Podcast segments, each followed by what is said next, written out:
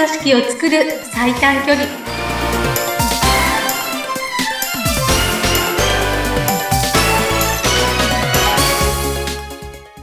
強い組織を作る最短距離。組織力アップコンサルタントの中山智子です。インタビューを務めますズッピーこと逗子秀次です。中山さん、今週もよろしくお願いいたします。こちらこそよろしくお願いいたします。はい、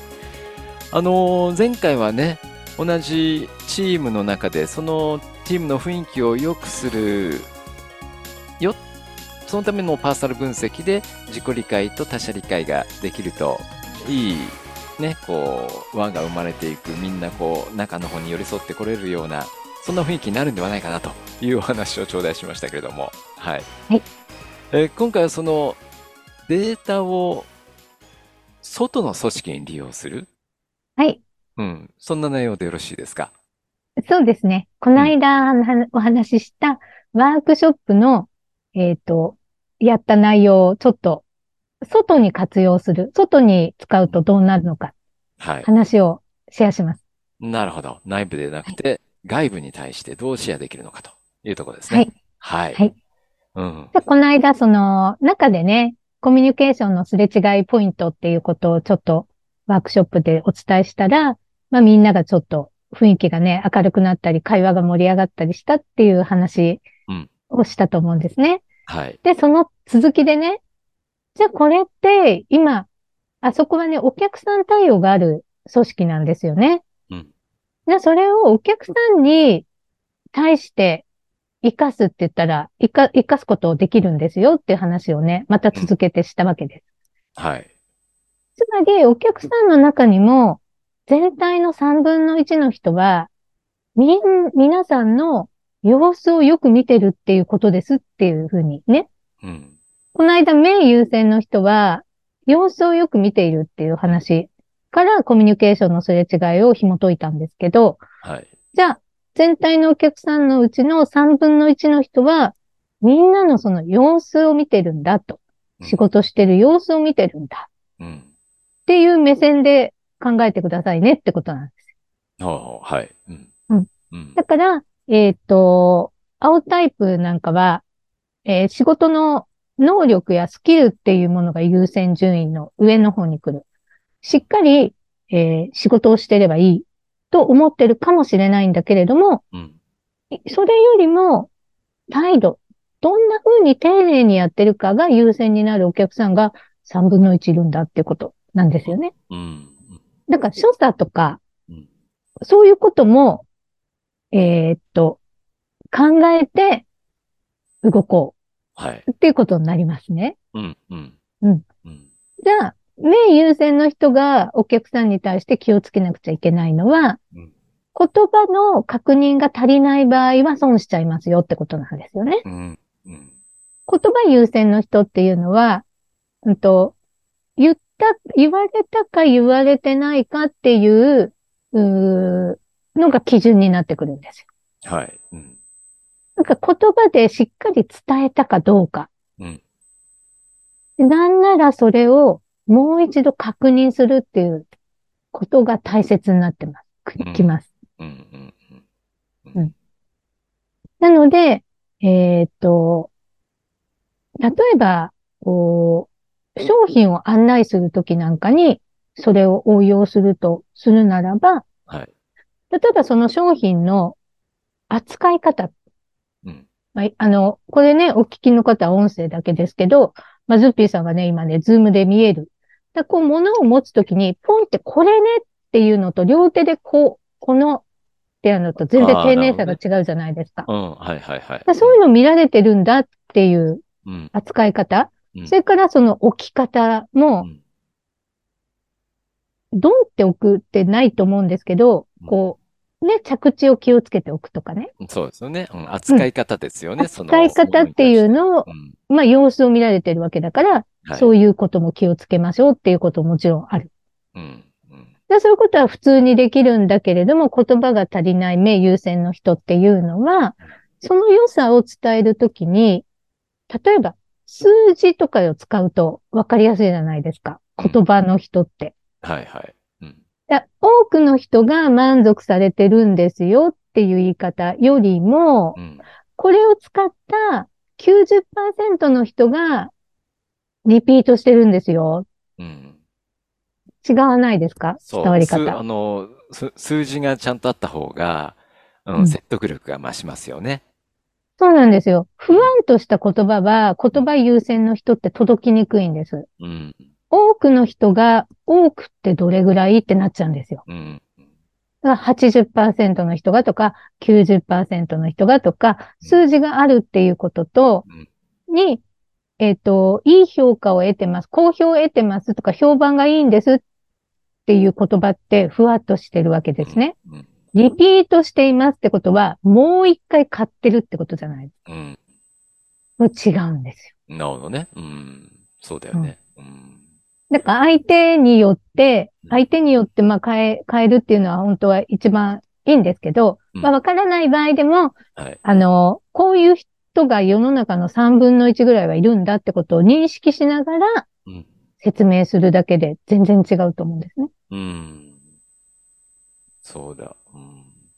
言い方、例えの仕方って本当大切ですよね。まあ、それでそのまま伝わっちゃう人もいるんだけども、相手によってはね、的確じゃないなって思う方も、それはいるわけでしょうから、うん、何か数字を上げるとか、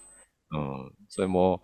多くの方がじゃなくて 90% の方が、しかもリピートでですよって、どんどんこうね、確からしくなっていきますよね。うん、そうなんですよね。だからそれが、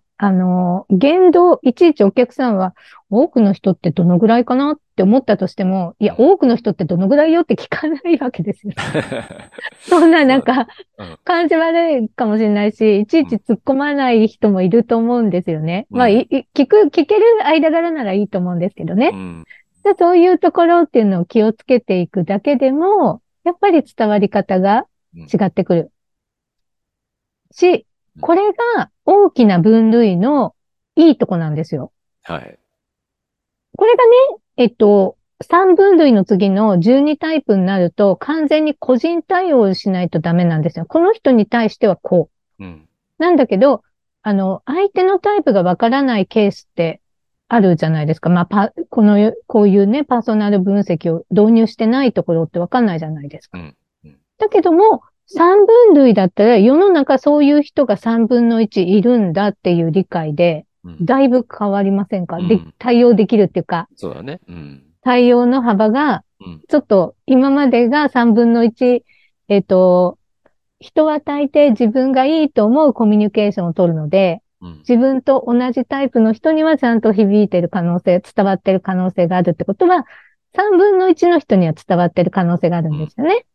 でも残り3分の2はどうかなっていう疑問が、はい、まあ、3分の2までいかなくったって半分ぐらいまではなんとか対応できる幅がちょっと広がっていくっていうイメージになると思うんです。はい。うん。こんなところが、大きな分類は、ざっくりとしているけれども、活用することができる。うん、その日からね、ワークショップを受けた次の日から活用できるわけです。うん。そうだね。やっぱ、データがね、そこに、手元にあるっていうだけで、全然違いますよね。例えば、ね、話だけ聞いても、あ、なるほどなって、その時はいろいろと、まあ、瞬間的に納得ができたとしても、こう、ちょっとフェードアウトしていくと思うんですよね。話だけで聞いてしまうとね。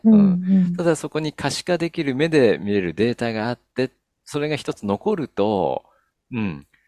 これを活用してなるほどなってもう一度見返したりとかすることもできるし、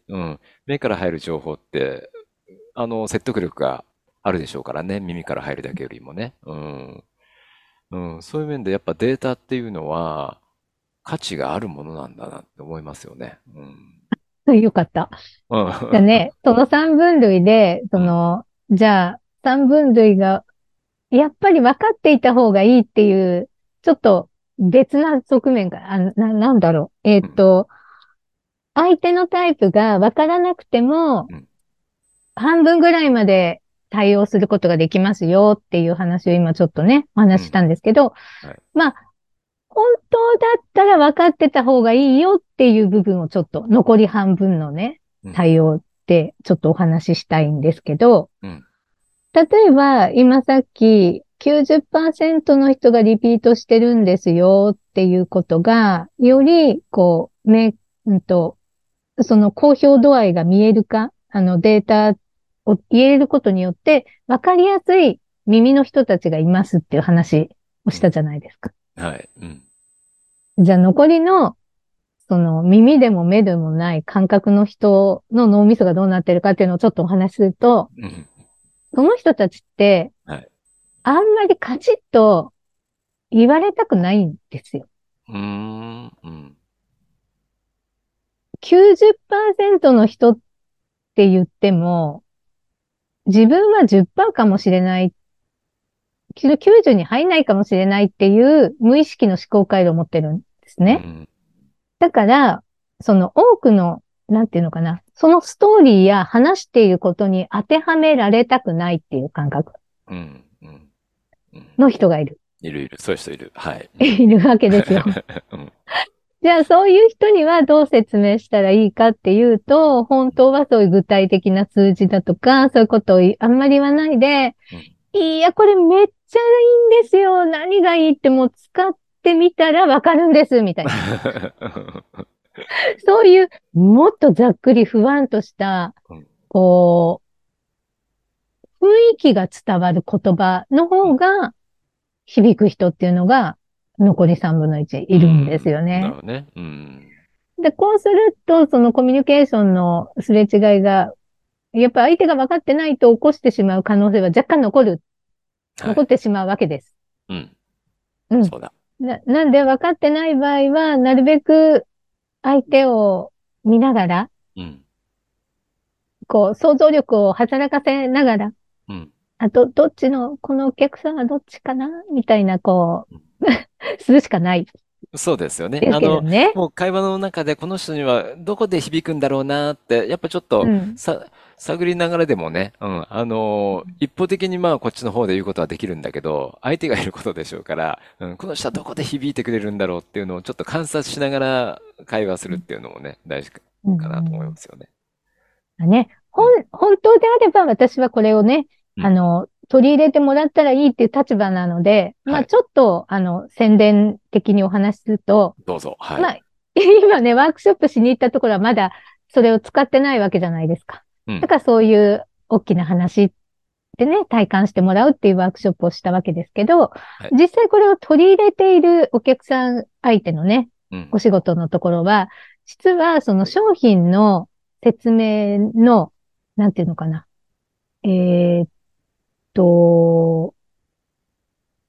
パウチって言えばいいのかしら、こう。ラッピングみたいにして、こう、ラッピングというか。まあ、商品説明のものを、こう、3通り作ってるんですよね。赤タイプ用、青タイプ用、黄色タイプ用。はい。で、そのお客さんの前にそれを出すことによって、なんて言うんだろう。そういう対応してるんですよ。そうするとスタッフさんが、いちいち見なくても、その赤タイプのそのお客さんの前に出してるってことは、その人赤タイプだってみんな分かったりする。だからちょっと一石二鳥的な。当然その対応する人は、そのお客さんがその3タイプ、何のタイプなのかって分かってそれを使ってるわけなんですけど、対応してないスタッフさんも、それを見たら、あの人、黄色タイプなんだってわかるわけですよ。そうじゃない人とかも、こう、そのお客さんが帰るときとか、それに応じたね、対応ができるっていうことにもなるんですけど、でその商品説明のものも3通り作ってるってことなんですよ。同じ商品に対して、赤用、青用、黄色用っていうふうに、それを作ってる。こんな活用の仕方をしてるとこもあります。で、それをね、使いながら説明すればいいわけじゃないですか。そうだ。そういう利用ができるわけですよね。それやっぱデータがあってこそできることだっていうことをね、つくづく感じますけどもね。ありがとうございます。今日は、ね、データを、まあ、外の組織に対してどう利用していくかっていう部分でね、お話を、頂戴しましたけども。やっぱりデータですね。そこに目に見えるデータがあるっていう、ここから全てがこう起点になってるんじゃないかなと思いました。はい。はい。そうですね。ぜひ体感してもらえたら嬉しいなと思います。わかりました。ぜひとも中山さんにアクセスしてみてください。このね、はい、説明文、このポッドキャストの説明文のところに、リンクも貼ってありますから、そちらからね、はい、いろいろとお問い合わせもいただきたいと思います。はい、中山さん、今週もありがとうございました。はい、こちらこそありがとうございました。はい、また次回楽しみにしています。はい、私もまたお会いするのを楽しみにしてます。ありがとうございます。